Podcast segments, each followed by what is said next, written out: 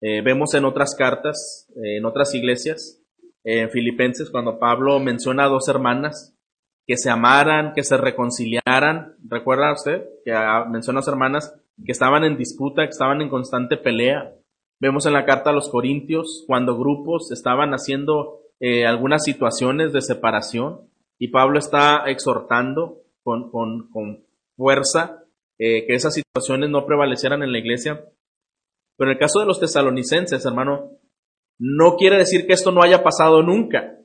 Donde hay personas, hay diferencia de opinión, de conceptos y diversidad de muchas cuestiones de personalidad. Pero lo que quiere decir es que ellos se sobreponían a esas diferencias, se sobreponían a esas críticas, se sobreponían a esas situaciones y decía, están trabajando arduamente en su amor. Esto es ejemplar, ¿no cree usted? Para cada uno de nosotros. Mire, cada uno de nosotros pertenece a una familia, ¿verdad? Y es como cuando una familia tiene problemas y lo expone, pues podríamos decir, bueno, esta familia tiene problemas. Y hay otra familia al lado, ¿usted cree que esa familia no tiene problemas? Sí tiene problemas. Quizá no lo ha expuesto y sabe por cuál pudiera ser alguna razón que están luchando para sobrellevar esa problemática.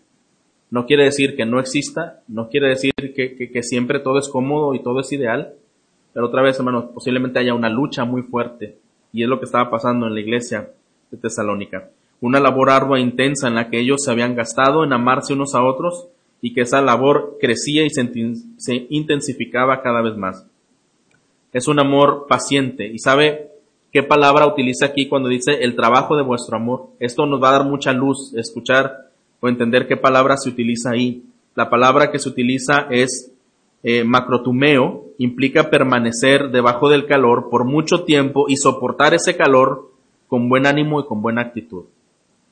Eh, eso se, se, mencionaba, ¿verdad? Cuando, cuando personas estaban siendo sometidas a, a, un, a un intenso castigo, ¿verdad? A una intensa prueba significaba permanecer debajo del calor por mucho tiempo y soportar ese calor y no soportarlo quejándose y gritando y, haciendo expresiones de inconformidad. Soportar ese calor con buen ánimo y con buena actitud. ¿Cuántos de nosotros podríamos decir, yo estoy listo, verdad, para que me pongan a una nube de fuego encima, que me empiece a derretir y voy a estar sonriendo y voy a hacer positivo en esa prueba. Quizá el solo hecho de pensarlo, ¿verdad? Eh, diríamos, no quisiera para nada estar en una situación así.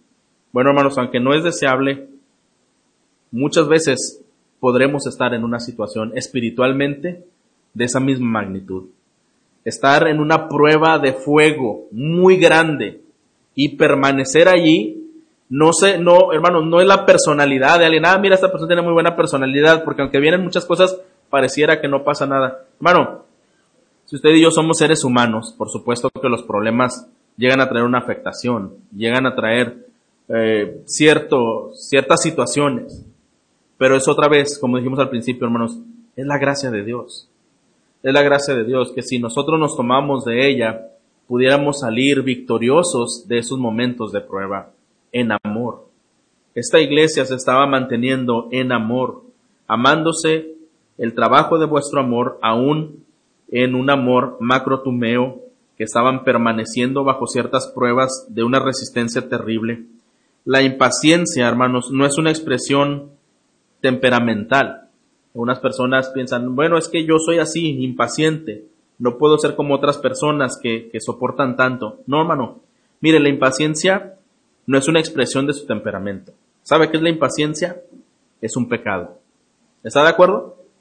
La impaciencia es un pecado y ese pecado es obra de la carne, no es obra del espíritu.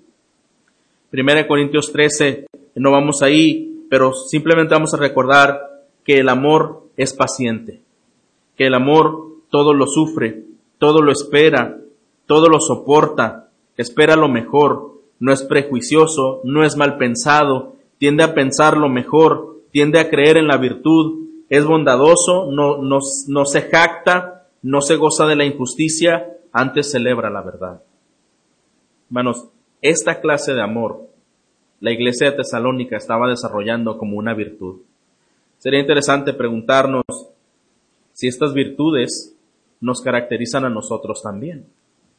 Si estas virtudes pueden salir como crisol en, en medio del fuego arduo de la prueba, que hemos podido soportar, que hemos tenido buena actitud, que hemos eh, puesto a disposición nuestro corazón delante de Dios y que de alguna manera eh, estamos continuando con ah, un deseo de hacer lo correcto, de hacerlo mejor.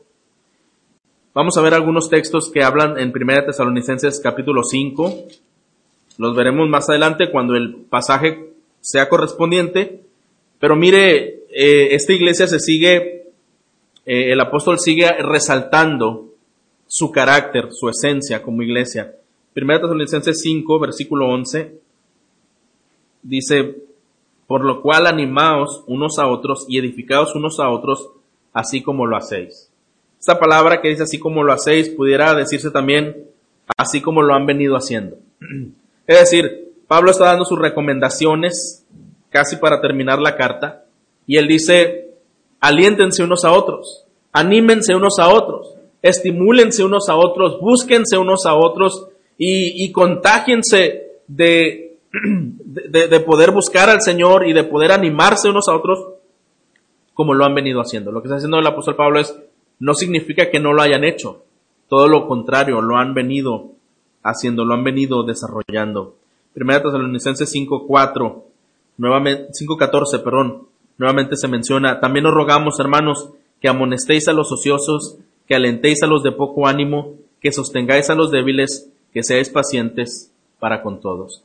Son virtudes que la iglesia desarrolla. Es decir, hermanos, eh, mire, en la iglesia, y, y yo creo imaginar, que el núcleo de la iglesia se mantenía en una relación tan profunda con el Señor que esa relación les hacía tener esta esencia en su carácter. Era una iglesia pronta, era una iglesia animada, era una iglesia de buen testimonio y, se ayudaban unos a otros. Pero cuando empezaban a ver pequeños lagunas donde algunos comenzaban a estar de ociosos o a otros de contenciosos o a otros haciendo cosas que no agradaban, ellos tenían esta palabra, como dice aquí, que, que alentéis a los de poco ánimo, que amonestéis a los deseosos, que sostengáis a los débiles y tengáis paciencia para con todos. Amonestar, alentar y sostener. Son cosas, hermanos, en verdad que al entender de la madurez cristiana, eh, el creyente que está madurando en su relación con Dios tiene la capacidad de poder influenciar positivamente a, a un ocioso, a un desalentado o a un débil. Y nuevamente, hermano, ¿tenemos nosotros esa capacidad? ¿O estamos, por el contrario, ubicados en una de esas secciones? ¿Qué es un ocioso? Alguien indiferente, alguien preocupado por sí y sus comodidades y no por lo que está sucediendo en la obra de Dios. ¿Qué es un desalentado? Alguno que ha abandonado parte de su servicio y de su fe uno de poco ánimo, alguien que batalla con su ánimo eh, y necesita esa fortaleza.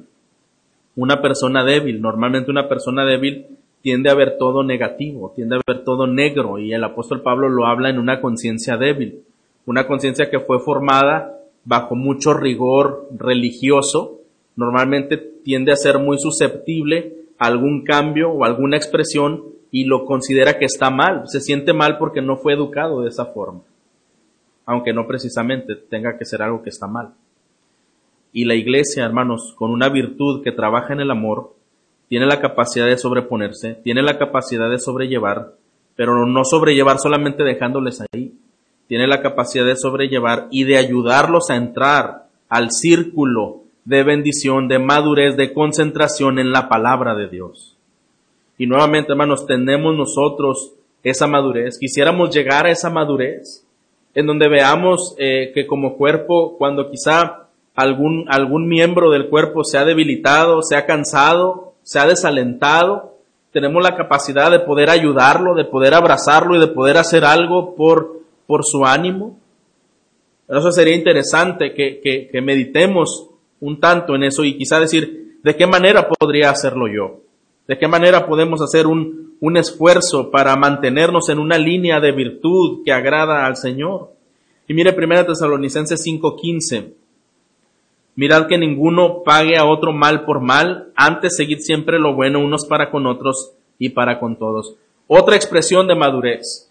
La persona que está madurando no está pensando en de qué manera me siento ofendido y de qué manera voy a vengar mi ofensa, ¿verdad? Voy a ver el momento y la oportunidad y la ocasión para externar mi sentir que de alguna manera pudiera afectar a la persona que siento que me ha ofendido. No paguéis a nadie mal por mal. Antes seguid siempre lo bueno unos para con otros y para con todos. Una virtud muy grande, hermanos.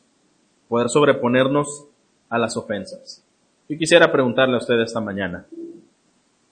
¿Usted puede sobreponerse con facilidad a las ofensas? ¿O tarda mucho tiempo con una ofensa? ¿La tiene allí almacenada por cierto tiempo? ¿Cuánto tiempo ha usted tardado en perdonar una ofensa? Mire, tristemente, hay personas, uno diría, ya estar un día afectado con una ofensa es bastante. Hay personas que pueden durar años, hermano. ¿Está de acuerdo? Hay personas que pueden durar años con una ofensa que no han sanado. ¿Y cómo es una relación cuando hay una ofensa que no se ha sanado, no se ha perdonado? ¿Cree usted que va a haber una buena relación? Va a haber hostilidad, va a haber crítica, va a haber mala actitud, va a haber todo lo que no tiene nada que ver con un creyente. eso, eso va a existir ahí. Esta carta a los tesalonicenses, hermanos, es un llamado a la madurez y que podamos comprender cómo el amor es un trabajo, no es un sentimiento, no es una eh, cuestión sentimental, emocional. El amar es un trabajo. Y creo que esta carta nos está incitando, nos está motivando a que trabajemos para amarnos unos a otros. Hay que trabajar, hermanos, para amarnos unos a otros. Que no es algo natural, hermano, que no es algo que nace, que no es algo que se despierta, que no es... No, no, no es así. La Biblia nos dice que en, en, en Romanos 5.8 dice que el Señor muestra su amor para con nosotros en que siendo qué? Aún pecadores, Cristo murió por nosotros. Si hemos ofendido, si hemos lacerado, si hemos vituperiado el nombre de Cristo, hermanos, con una vida lejos de Cristo, no creo que eso le haya motivado para amarnos. Fue solamente su gracia soberana, fue solamente su deseo por bendecirnos y perdonarnos. ¿Cómo debemos perdonar a la otra persona? Hasta que regrese hincado, pidiendo perdón. No precisamente. Podemos elegir perdonar, aun que esa persona no lo haya hecho todavía. Podemos elegir perdonar. Podemos elegir tener libertad en nuestro corazón y seguir adelante en el llamado que el Señor nos ha hecho. O puede estar encapsulado, apresado y encadenado por una amargura. ¿Qué tendríamos que elegir? En el Señor tenemos libertad, hermanos. Tenemos la posibilidad de sobreponernos a estas aflicciones. ¿Sabe qué? Quiero que entienda lo profundo, por qué esta iglesia ah, había brillado tanto en, estas virtudes. Vamos a ver en algunas porciones donde, donde Pablo enseña también que había gente que se infiltraba a las iglesias a escuchar y se hacían pasar por hermanos y lo que ellos tenían en mente era poder llevar esas noticias, ¿verdad? Ah, y que ellos pudieran ser capturados. O algunos de ellos eran enviados intencionalmente para dañar a la misma iglesia. Llevar la información, dañar a la iglesia de una manera, algunos siendo presos u otros inclusive con la muerte misma, con la vida misma tenían que pagar. ¿Y sabe qué pasaba con esta iglesia? Se sobreponían a eso. Y todavía tenían que creer y que bendecir y que fortalecerse y que amarse cuántas cosas, hermanos, en verdad podemos lograr eh, si vamos en una línea donde el Señor está trabajando en nuestras vidas. Y solamente la palabra es la que nos puede ah, confrontar verdaderamente de nuestro egoísmo y de nuestras luchas personales. Vamos a seguir adelante. Eh, la tercera virtud que se menciona en Tesalonicenses 1 dice también la constancia en la esperanza, en el versículo 3, eh, acordándome sin cesar delante de Dios y Padre nuestro de la obra de vuestra fe del trabajo de vuestro amor y de vuestra constancia en la esperanza de nuestro Señor Jesucristo. Esa constancia en la esperanza, otras Biblias lo traducen la firmeza de vuestra esperanza. Quiere decir, hermanos, que ah, era, era una iglesia que tenía una ancla segura. Esa, esa firmeza en la esperanza no era por las circunstancias, estaban fundados en Jesucristo. Esa era su esperanza, ese era su motor, esa era su confianza para que ellos pudieran resistir. Y eran las, enseñanzas que llevaban los apóstoles, era que en Cristo habíamos sido perdonados, que en Cristo habían sido uh, justificados y que en Cristo habría una resurrección y que en Cristo habría eh, una glorificación. Y ellos estaban seguros, fundamentados en Cristo. Miren el versículo 4 y 5. Porque conocemos, hermanos amados de Dios, vuestra elección. Pues nuestro evangelio no llegó a vosotros en palabras solamente, sino también en poder, en el Espíritu Santo y en plena certidumbre, como bien sabéis, cuáles fuimos entre vosotros por amor de vosotros. Aquí hay algo muy interesante. En el versículo 5 Pablo dice, nuestro evangelio llegó a ustedes no solamente con palabras, llegó con hechos y llegó con el poder del Espíritu Santo. ¿Sabe por qué hace esta aclaración en la primera carta? Cuando sigamos en el desarrollo de esta, de, esta carta, nos vamos a dar cuenta que, que el apóstol defiende su integridad. ¿Sabe de qué fue acusado? Fue acusado de, ser abusador de las ofrendas de los hermanos. Fue acusado también de ser un falso maestro y su integridad fue puesta en cuestión más de una ocasión. Y sabe una cosa, él en esta carta comienza a exponer, yo no solamente he ministrado con palabras, me han conocido, me han examinado, me han visto, es lo que el apóstol está refiriendo como una defensa a su fe y una defensa a su ministerio. Y nos vamos a dar cuenta en el desglose de la carta eh, de este tipo de luchas que había. Cuando él estaba, había fundado Tesalónica y se va a Corinto y la iglesia continúa prevaleciendo y continúa creciendo, esos falsos maestros llegaron a invadir y a penetrar la iglesia y a murmurar contra el apóstol en su ausencia y a intentar desanimar a los hermanos y a ver al apóstol como una figura eh, antagónica al evangelio y a llevar falsas ideas y el apóstol en esta carta defiende su integridad y anima a la iglesia a centrarse en lo verdadero, en lo que es justo y en lo que es sólido en la, en la palabra de Dios. hermanos, no parecen ser problemas que solamente hayan ocurrido hace cientos de años. En verdad, como hemos dicho antes, eh, la iglesia, mientras exista, estará bajo ataque por los siglos de los siglos. Pero nos damos cuenta que el Señor siempre ha hecho prevalecer su obra en medio de los tiempos. Es algo por lo cual nos gloriamos y nos regocijamos. Pero debemos de aprender cómo una iglesia debe salir avante y victoriosa en momentos de dificultad. El apóstol Pablo está enseñando a esta iglesia, no solo mi predicación fue con palabras, sino hubo poder del Espíritu Santo. Un fuerte énfasis en pedir que Dios llene a la iglesia con el Espíritu Santo lo vemos en las cartas de Pablo. ¿Se acuerda cuando vimos Efesios? Que decía que seáis llenos del poder de Dios, del poder del Espíritu. Hermano, porque otra vez, si estamos en una batalla espiritual, necesitamos estar fuertes espiritualmente. Si estamos débiles espirituales y la batalla es espiritual, pues entonces vamos a caer, vamos a doblegar, vamos a flaquear. Necesitamos esa fortaleza. Y Pablo es una oración constante por las iglesias, que seamos fuertes en el espíritu ser dirigidos por la influencia del Espíritu, por la fuerza del Espíritu, una oración continua a las iglesias por esta fortaleza. En el versículo 6, esta iglesia es tan única y tan especial por varias razones. Una de ellas es por ser imitadores de lo que recibieron de Pablo en la palabra y también porque recibieron la palabra en una época muy turbulenta. Mira el versículo 6. Vosotros vinisteis a ser imitadores de nosotros y del Señor, recibiendo la palabra en medio de gran tribulación. No eran las condiciones más óptimas cuando ellos recibieron el Evangelio. Estaban en medio de gran tribulación. Y aún así creyeron y aún así se afirmaron, aún así se afianzaron en medio de gran tribulación. Por eso Pablo estuvo poco tiempo y se tuvo que retirar. Había mucha hostilidad al Evangelio y ellos en esa turbulencia recibieron la palabra con amor. En medio de muchas pruebas y desafíos, ellos recibieron la palabra. Ahora aquí quiero llamar un poco su atención, hermano. Dese cuenta que esta iglesia que había madurado y había crecido en virtud era una iglesia bastante probada.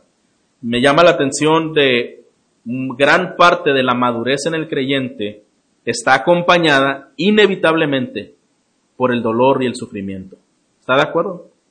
Gran parte del creyente que llega a madurar a, un nivel espiritual deseable, hermanos, pasó por la prueba, por la dificultad, por la opresión, por la lucha, por la aflicción. Si todo fuera fácil para nosotros, para cada uno de nosotros que, somos creyentes, quizá nunca maduraríamos. Pero el Señor permite muchas pruebas y muchas circunstancias, precisamente porque la prueba ayuda a purificar nuestras vidas, ayuda a dar una definición más, más clara a nuestras vidas. Así que eh, debemos aprender en las pruebas, el verdadero creyente es purificado, es cincelado, es pulido y es perfeccionado. Hay dolor, hay desgaste, hay sufrimiento, pero la esperanza en nuestra firme ancla nos ayuda a mantenernos y poder resistir, hermanos. Después de la tormenta viene un tiempo de bonanza y viene un tiempo de gozo. ¿verdad? ¿Cómo nosotros estamos enfrentando estas pruebas? Ahora vamos a ver algunas de los resultados de estas virtudes que los ah, de Tesalonicense tenían, ya, ya casi para terminar. Vamos a ver ahora el versículo 7. De tal manera que habéis sido ejemplo para todos los de Macedonia y Acaya que han creído. Mire, hasta el versículo 6 escuchamos nosotros, sí, cierto, a esas virtudes que la iglesia tenía. Pero ya nos dimos cuenta de que esas virtudes no iban solas. Esas virtudes estuvieron en medio de mucho dolor y de mucho sufrimiento, ¿verdad? Lo que el apóstol está diciendo es que ellos recibieron la palabra en medio de mucha tribulación, en medio de persecución, en medio de muerte, en medio de tantas cosas que estaba dañando la vida personal de estos creyentes.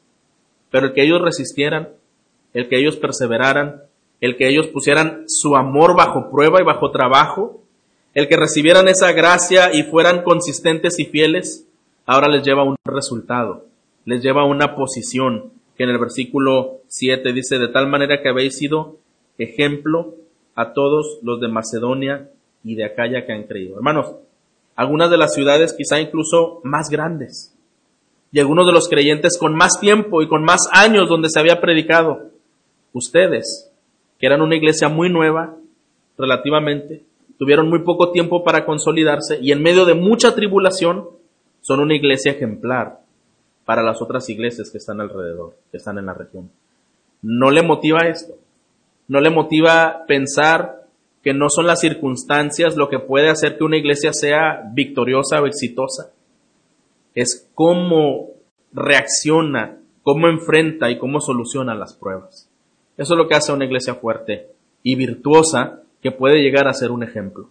Esto a mí me alienta mucho, hermanos, porque si bien es cierto, iglesias que fueron eh, gravemente ofendidas por, por el enemigo, fueron también iglesias que brillaron grandemente para la gloria de Dios.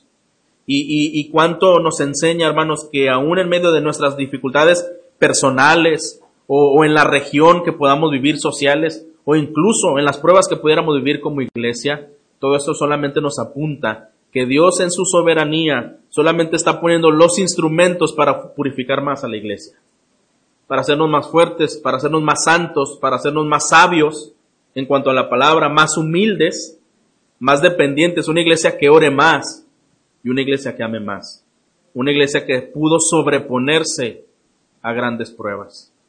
¿Cómo deseamos, en verdad, hermanos, que el Señor traiga esta convicción a nuestro corazón? Que nos permita crecer, fortalecernos y sobreponernos en medio de muchas pruebas. Dice en el versículo 8, porque partiendo de vosotros ha sido divulgada la palabra del Señor no solo en Macedonia y Acaya, sino que también en todo lugar vuestra fe en Dios se ha extendido de modo que nosotros no tenemos necesidad de hablar nada. Fíjese a, dónde había llegado la iglesia en cuanto a, su persistencia. Habían sido una iglesia fuerte en medio de tanta tribulación, que esta fama se había extendido a, las iglesias. Posiblemente algunos esperarían, bueno, mira, ¿sabes qué? La iglesia de Tesalónica ya se destruyó, ya no está Pablo ahí, ya esa iglesia se vino abajo, se va a desbaratar. Sabes, están persiguiendo a muchos cristianos, algunos están en la cárcel, sabes, otros están siendo muertos por el Evangelio, esa iglesia se va a esconder o se va a, desaparecer porque, porque la hostilidad es demasiada. Todo lo contrario. Porque partiendo de vosotros ha sido divulgada la palabra del Señor no solo en Macedonia y Acaya, sino que también en todo lugar vuestra fe en Dios se ha extendido, de modo que nosotros no tenemos necesidad de hablar nada. Lo que este, este grupo de creyentes estaba haciendo bajo presión, estaban compartiendo el Evangelio, hermanos. Seguían trabajando por el Evangelio. dice el apóstol, de tal manera que no hay mucho ya que tenemos que decir, porque se está predicando la palabra. Versículo 9. Porque ellos mismos cuentan de nosotros la manera en que nos recibisteis y cómo os convertisteis de los ídolos a Dios para servir al Dios vivo y verdadero la obra de transformación que se estaba dando en esa iglesia, muchos abandonando su idolatría. Entendamos que esta iglesia normalmente era gentil, entonces había mucho idolatría, mucho paganismo y mucha gente estaba renunciando a sus ideas, a sus filosofías para creer en el único y, y solo Dios vivo y verdadero. Y versículo 10 es donde vamos a enfatizar para terminar. Y esperar de los cielos a su Hijo, al cual resucitó de los muertos, a Jesús, quien nos libra de la ira venidera. Viniste a ser ejemplo. La razón por la que esta iglesia se dio a conocer no fue su infraestructura, hermanos, no fue sus actividades, no fue los dones de los líderes, se dio a conocer por la perseverancia y su madurez. Una conversión de la idolatría al Dios vivo y verdadero, la vida nueva, la vida abundante, y acompañaba a la iglesia en esa búsqueda de una comunión diaria. Era una iglesia que estaba viva, estaba activa. Y en este versículo 10, las iglesias de Cristo, hermanos, los primeros, en los primeros siglos enfatizaban esta enseñanza, la venida del Señor. Algo que tenían en común las iglesias del primer siglo, las primeras iglesias, es que predicaban y resguardaban la idea de la venida del Señor. Se menciona en Corinto, se menciona en Filipo, se menciona en Colosenses y casi en cada carta se menciona este énfasis. ¿Por qué se mencionaba con frecuencia la venida del Señor? Para terminar, ¿no? ¿Por qué se, mencionaba con tanta frecuencia? Primeramente, para alentar a los creyentes a estar preparados. ¿Por qué se enseñaba tanto que el Señor iba a venir para alentar a los creyentes a estar preparados? ¿Recuerda usted esa parábola que vemos en, Mateo donde dice, bueno, el siervo negligente dice, mi Señor ha, tardado y bueno, pues me dejó aquí cuidando los bienes y entonces ese siervo comenzó a desgastar, a, gastar, ¿verdad? De una manera irresponsable, diciendo, al fin que, al fin de cuentas mi señor tarda en venir. Eso, bueno, es un siervo negligente y malo, ¿verdad? Porque esparció algo que no, que no pertenecía y no guardó, esperando que vendría el amo de nuevo. Alentar a los creyentes a estar preparados. Alentar a los creyentes a estar preparados espiritual, emocional y físicamente. Los creyentes que viven en espera del Señor estarán guardándose para ese día. Los creyentes de hoy quizá no nos caracterizamos tanto por enfatizar la venida de Cristo, pero al meditar en la Biblia y ver que ese énfasis es especial, debe ser especial para nosotros. Quiero concluir con estas preguntas. ¿Ha usted dejado de amar la venida de Cristo? ¿Ha dejado de esperarla? ¿Cuándo dejó usted de esperar su venida? ¿Por qué dejó de esperarlo? ¿Qué tendría que hacer usted para enfocar nuevamente su mente y su corazón para esperar al Señor, para que regrese? ¿Estaría dispuesto a hacer esos ajustes? Desde la iglesia en Tesalónica, gran parte de por qué soportó tanta prueba y trabajó en su amor y desarrolló esas virtudes es porque estaban esperando al Señor. Con paciencia, con esfuerzo y con amor, estaban esperando al Señor. ¿Usted lo está esperando? Usted está ejercitándose y afinándose para encontrarse con el Señor. La Biblia nos habla muy claro que cuando Él venga quiere encontrar una iglesia como dormida, sucia, ah, descuidada. No, ¿verdad? Una iglesia pura, ¿verdad? Una iglesia sin mancha, sin contaminación alguna. El Señor preparando a su novia para ese día de las bodas. Hermano, usted y yo tenemos que prepararnos persistir y pedirle al Señor que nos haga crecer y ser ejemplares en amor y en fe.